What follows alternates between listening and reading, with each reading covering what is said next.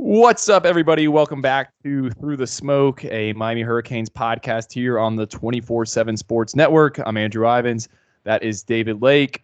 Emergency podcast edition. Miami got some very good news uh, on Monday night. It was really kind of a wild 24 hours. Houston quarterback D'Eriq King will transfer to Miami. He's set to start classes in Coral Gables. Um, on Tuesday, the Hurricanes also got uh, news like an hour later that Temple graduate transfer defensive end Quincy Roche uh, will also transfer to Miami. And that came a day after four star cornerback Isaiah Dunson uh, stated that he, he um, was committing to, to sign with the Hurricanes in February. So, David, uh, I don't think Miami's had this good of a 24 hour stretch since like this time last year, maybe. Yeah. I think we're going to look back at this day as being, you know, assuming everything goes as expected, you know, D'Eriq King stays healthy, is pr- as productive as we think he will be at Miami at the end of this calendar year. I think we're going to look back on this day as being, you know, potentially uh, game changing day, maybe even a programming change program changing type of day for Miami, landing D'Eriq King, who you could make the argument was the best quarterback in the transfer portal. And then Quincy Roche is nothing to sneeze at either. I understand he's not maybe a, a marquee name that a lot of college football fans would know about, but I think you could make the argument he is the best defensive player available in the transfer portal. So we can get into it more, but you know, look, Miami has a quarterback. That is a huge deal. Manny Diaz has made a ton of great changes this offseason and and we can get into it more. T- take us behind the scenes on on just how this all came together from what you've heard, Andrew. Uh, it was kind of crazy. I mean, um, it, it, all progressed really fast. I know we talked about it on uh, the last episode of the podcast how um, D'Eriq King was going to visit Miami. You know, he he showed up on Friday with mom by all accounts, uh, the visit went well. You know, there were the reports out there that he was going to get to Maryland, and um, he never got on that flight. From what I heard, Maryland was uh, booked some type of transportation for him to leave at, at 6 a.m. on uh, on Saturday morning and get up to uh, College Park, but that never happened. He ended up eating brunch with Miami's coaching staff. I, I think it was the entire coaching staff. Hung around a little bit longer Hurricanes were hoping to kind of stretch the visit into Sunday, but him and mom needed to get back to Houston. His mom, um, I believe, is ill. She's she's kind of undergoing some treatment, and, and from what I heard, she had gotten some treatment earlier in the week. So that's kind of one of the reasons why they left. And then uh, at some point over the weekend, it, whether it was I, I think it was Sunday, uh, D'Eriq gave some indication to Miami um, that he uh, what was what was going to be Miami Hurricane. And you touched on this. This is this is absolutely huge um, for Miami.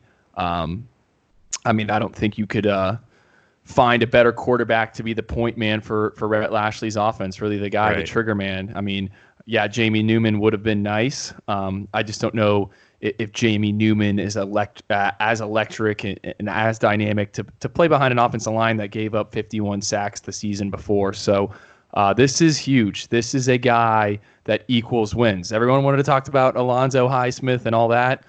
Like this is the guy who um, can, can really turn things around. And um, you know, I, two two seasons ago, 50 touchdowns at Houston. Uh, Pro Football Focus graded him out as the second best quarterback in college football. Uh, I, I, looked it up. Miami's two quarterbacks, like Malik Rosier, had a grade of, of 59 uh, in, in 2018, and Jarren Williams was like a 58 uh, in 2019. So you're going from what was considered F quarterback play, or, or is that D minus, to a guy who is uh, an A. Yes, I mean I, I'll admit. So once you know things started trending, that uh, you know it looked like D'Eriq was going to end up at Miami. I, I dug in and started working on you know a breakdown of his game, and you know overall I knew he was dynamic. I knew uh, he was a good player, but once I really started you know, putting this article together and breaking him down, he was even better than I remembered, better than I expected him to be. Uh, particularly, the, the two things that stood out to me about him is he really is a dynamic runner. Um, he is it's not hyperbole to say he's a running back that can throw the ball well. Um, he has very good balance. He has very good burst.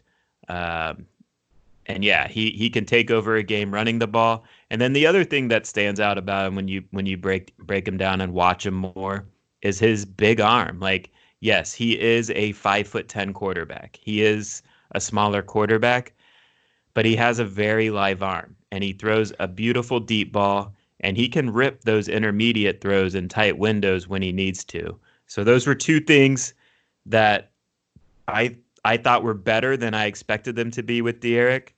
And honestly, when he's at his best, it's those two things that are clicking.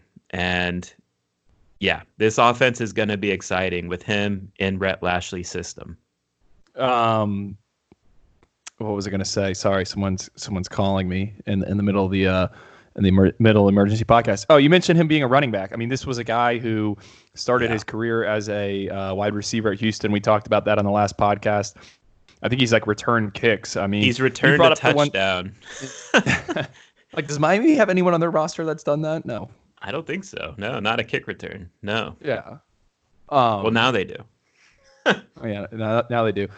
It to me, like this just shows Rhett Lashlee can kind of get the job done. I mean, yeah. from my understanding, Rhett was very involved in this. Like this was Rhett, but Manny was also involved as well. And David, me and you kind of, I don't want to say we called this whole thing, but if we go back to, if you listen to the podcast episode after uh, the Duke game, you know, when they lost that game, we said we wouldn't be surprised if Manny changed offensive coordinators. We we wouldn't be surprised if um, they try to get a graduate transfer quarterback. And my thought process then, if you told me they were going to get Rhett Lashlee and D'Eriq King, I would have been like, this is best case scenario. Like, I don't know oh, yeah. how they could have done any better. Um, and, th- and that was before they even lost to Louisiana Tech. I mean, it's just kind of amazing that this team went six and seven and ended the, the way they did. And now they got like just these elite guys. Yeah. I mean, this this offseason has been great. The bowl game seems like it was like 3 years ago now, you know? Like it's totally in the past. Manny has made the moves that has allowed the fan base and the program to look forward and get excited about this 2020 season. And there's there's a ton to be excited about. Um, you know, I think too one thing with D'Eriq, you mentioned that they needed to change coordinators and go get a quarterback. They also got a new offensive line coach, and I think D'Eriq King is going to help that offensive line look better. He's a guy that doesn't take sacks because he is so elusive. He can buy time. Um, so he is also going to make that unit look a lot better, which is a big deal considering how bad they were last season. So, I mean, and yeah. you did the you did the film breakdown on on our site miami.247sports.com. I mean, I mean, there's some there's some clips in there where it's like, whoa. Uh, yeah. You know, in terms in terms of him bailing out the offensive line, and you mentioned he's got to stay healthy. Like that will definitely be yes. the concern all season long. Can he stay healthy? Um, because there's probably a good chance one of the other five scholarship quarterbacks transfers out. So um, and I'm going to assume they're going to try to mold Tyler Van Dyke to potentially yeah. be be the number two, or or maybe it's Tate Martell. I mean, I was on campus uh, Saturday. I saw Tate Martell there throwing with with Larry Hodges, so I don't think he's going anywhere. And I do think Tate kind of fits what Lashlee wants to do, but yeah, yeah. that that that will be the concern. Yeah, I mean, there's going to be attrition. The quarterback room. You would assume this will. Uh, this will encourage Jarren to explore his his options, which he should. I mean, look, by getting D'Eriq King, Manny sent Jarren a, a message, you know, essentially saying, "Look, we gave you a shot. It wasn't good enough. We're going to bring a guy that we think can get the job done. You can either stay and, and try and compete to be the starter after he leaves, or you can look for your next destination now." you know, I wouldn't be surprised at this point if Jarren does leave. He probably should leave um, and go get a fresh start somewhere else. So I don't think that's necessarily a big problem. It's just, you know, part of how it goes when you go go get a really good transfer quarterback. Um, let's kind of get into Quincy Roche because that was a wild, uh, even even more wild than D'Eriq King. I mean, yeah. he visited Miami two weeks ago. Um, there was talk of him visiting Rutgers, never visited Rutgers, spent this weekend at Virginia Tech. And from my understanding, like he was on board with Miami once D'Eriq King was on board. So, which, so that means he thinks uh, right. that Miami's going to have a pretty good year. And this is another huge get. I mean, he was the number two pass rusher in college football this past year, according yeah. to Pro Football Focus. I mean, Miami has essentially added like huge free agents. Yeah. I mean, Pro Football Focus uh, tracks quarterback pressures, right?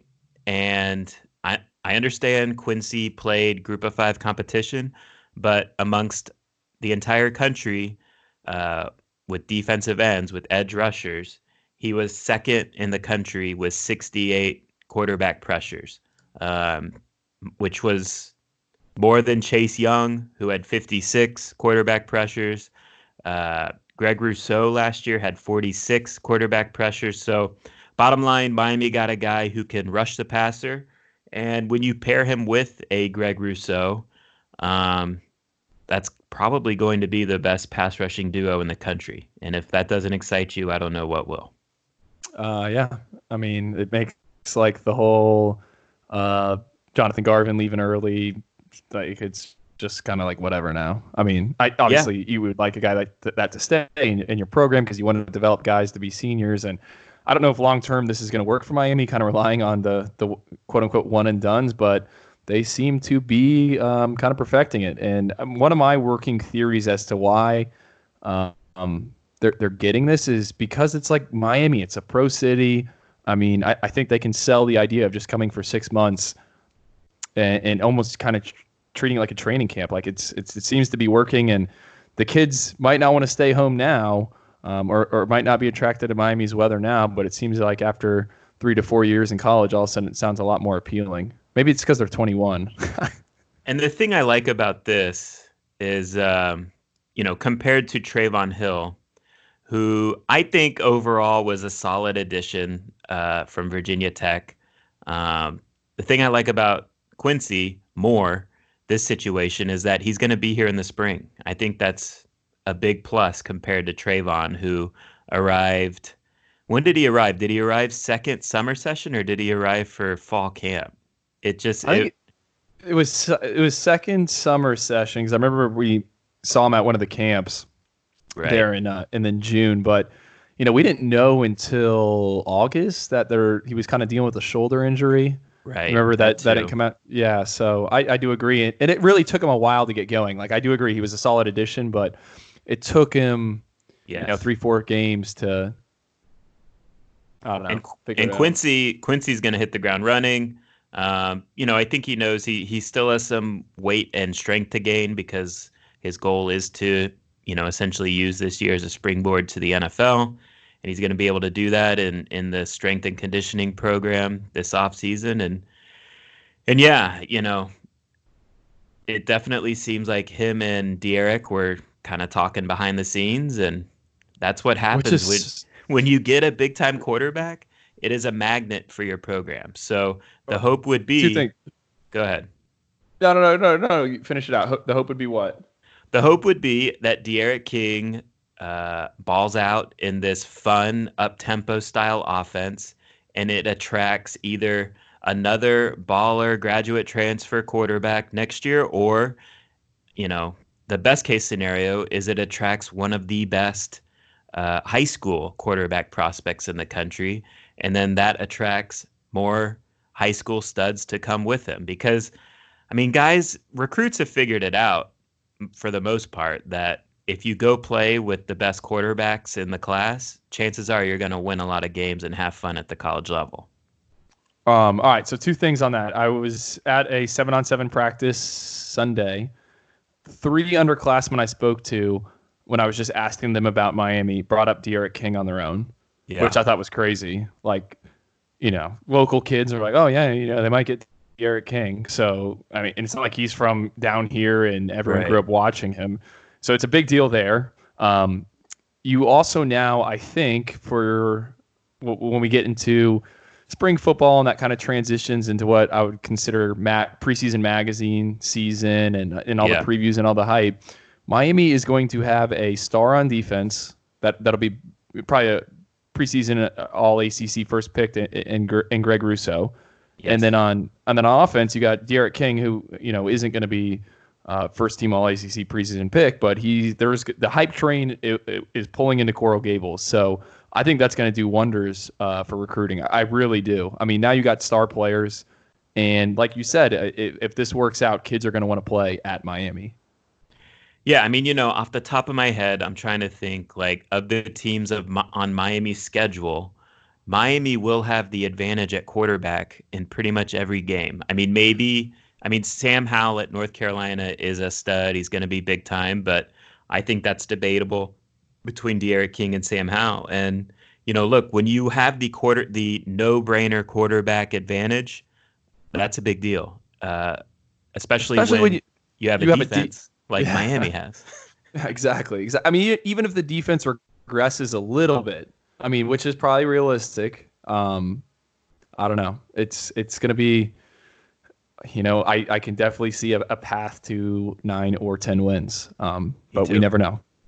Yeah, I like, mean- la- they got to do it. Enough with this on paper talk. Like, I understand I have to do it because I run a website that covers Miami Hurricanes football for the off season, you know? And so I have to talk about all this stuff on paper, but ultimately with this program right now, just show it. Just prove it on the field. Let's see it. Enough paper talk on paper. Oh, the talent's great. Let's see it on the field and hopefully D'Eriq King can bring those results.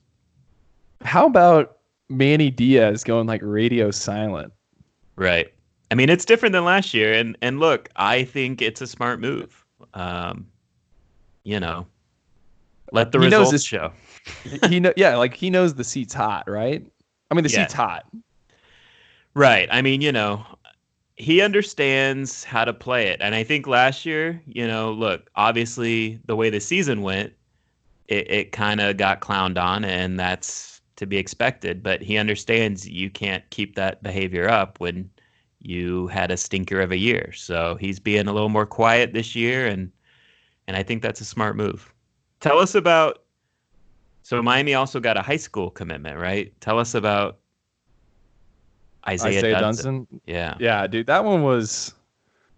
I don't know. I was so fo- I've been so focused on like D'Eriq King thing since Thursday when when we first reported that he was Sure. visiting. Like I I don't even know what I've done Sure. with uh, my past four days. Like you know.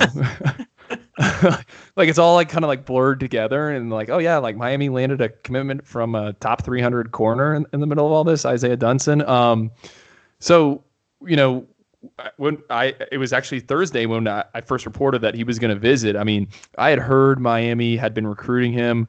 Uh, I know they had made contact with him after he decommitted from Florida State back in October. You know, when, when Miami basically just went up and down my FSU's commit list and pretty much called everyone. Isaiah Dunson was a guy they made contact with. Um, he was scheduled to visit Ole Miss this past weekend. Uh, Hurricanes got him to bump that, and I think he got on campus and he really re- liked it. His parents liked it, and uh, Miami basically, from my, what I under, understood, and I know a lot of fans are going to like to hear this because people have been wanting Miami to do this forever. Is they put the squeeze on him, like either you're in or we're going to go recruit some other guys, and he was about it, and I think that's not, not not like a ballsy move, but like, dude, I, I, Miami should do that, and this just kind of continues the theme of Miami finding Power Five level guys uh, after the early signing period from out of state who are probably very attracted to what what Miami is, like a kid from. Um, I, I think Tucker, George is right outside of uh, Atlanta, where he's from, and I think it's a good take. You know, he's super long. From what someone told me, he's just as tall as Mike Rumph, and he's got a longer reach um, than than uh, Mike Rumph does. And we know this staff puts a premium on length at the corner position. I, Yeah. I think they they would have wished he, he's a little a little quicker, but when you watch the film and, and the footage of him in camps, whether it be uh, the, the opening Atlanta, and there, there's some clips out there floating around uh, of him at, at, at one of the rivals camps. It might have even been the rivals five star challenge. Like he's pretty. Uh, he's an intriguing guy. Like, um, I I'd probably put Christian Williams ahead of him, but like Christian Williams is is right there with him, and I think Christian Williams is a guy who who could play for Miami next year. So it's a Yeah. it's a good take. Yeah, the thing I liked about Isaiah's film is the way he attacks the ball. Like you can tell he plays a lot of wide receiver at the high school level too. And you know, when you're six two and can jump like he can and you have a long wingspan, that can maybe make up for not having the fastest 40 times. So I think he's to get in into the college program, gain a little more speed with a strength and conditioning program. And, you know, you can't teach those ball skills. Like not every cornerback has those type of instincts and abilities. He has it. Um, and so now moving forward for him, it's kind of going to be about all right, you got to learn how to get a little bit faster. And I think once he does, he's going to be in the mix to play, you know, two or three years down the road. And let's also not forget this was not a good year nationally at corner. Um, not a good year locally at corner. And I think, right. you know, I keep, I hate using the term best case scenario, but I mean, was Miami going to do much better than this? I, I know they'd no. offer some kids, kids out of Texas and, and stuff like this, but it's pretty good, I, I think. Is Miami done at corner now? Would you say for this cycle? Yeah. So let's kind of talk about that. Um, the numbers are all of a sudden very tight. Remember, like we were talking right. before the disaster of a three-game skid, how Miami was going to be tight on numbers, uh, and then they lost the games, and it was like, well, now Miami has all this space. Well, now after the addition of Dunson, Roche, um, and D'Eriq King, you're back to a numbers crunch. Uh, so right now, if you if you include Jose Borregales, so that those are four additions. Uh, you got Willie Moise committed. Uh, that's that's five on top of the 18 that signed. Now you're at 23. Um, I do not think Miami uh, has room for another defensive back. Like I think if an, an Avantae Williams wanted in, that is that is possible, but right. they they want to uh, take some offensive linemen, and they might right. be able to get a little creative and count an offensive lineman forward. I don't know how they would do that, but they have been in, in contact with some graduate transfer linemen that uh, don't graduate until May. And I think it's smart to they didn't try to f- rush some guy in here um, for spring football. Go into spring practices, figure out what you got. Um, remember, Miami returned six offensive linemen that started at least one game this past year, and yeah, right. that might not sound like it much, but the year before that it was only three. So you got some guys who who have handled a, a college pass rush um, and had to prepare to, to be a starter. So it's completely different. And I think you also want to avoid a Tommy Kennedy situation where a previous staff recruited a lineman and he comes in and you're like, this guy doesn't fit what I want to do. So uh, that made sense there. Again, what uh, I said 23 numbers, two spots left. I think there's a chance Willie Moise could could not be dropped, but Miami can move in a different direction just because um, uh, of his grade situation. So maybe there, there's three spots left. Again, probably two for offensive lineman, maybe one for an offensive lineman. And look, let's be honest. Um, now that Miami's got these these graduate transfers, I'm sure some other transfers are going to be interested, right? Like, yeah. I would I, I would be very picky it. about yeah, very picky. You never know who's going to come become available.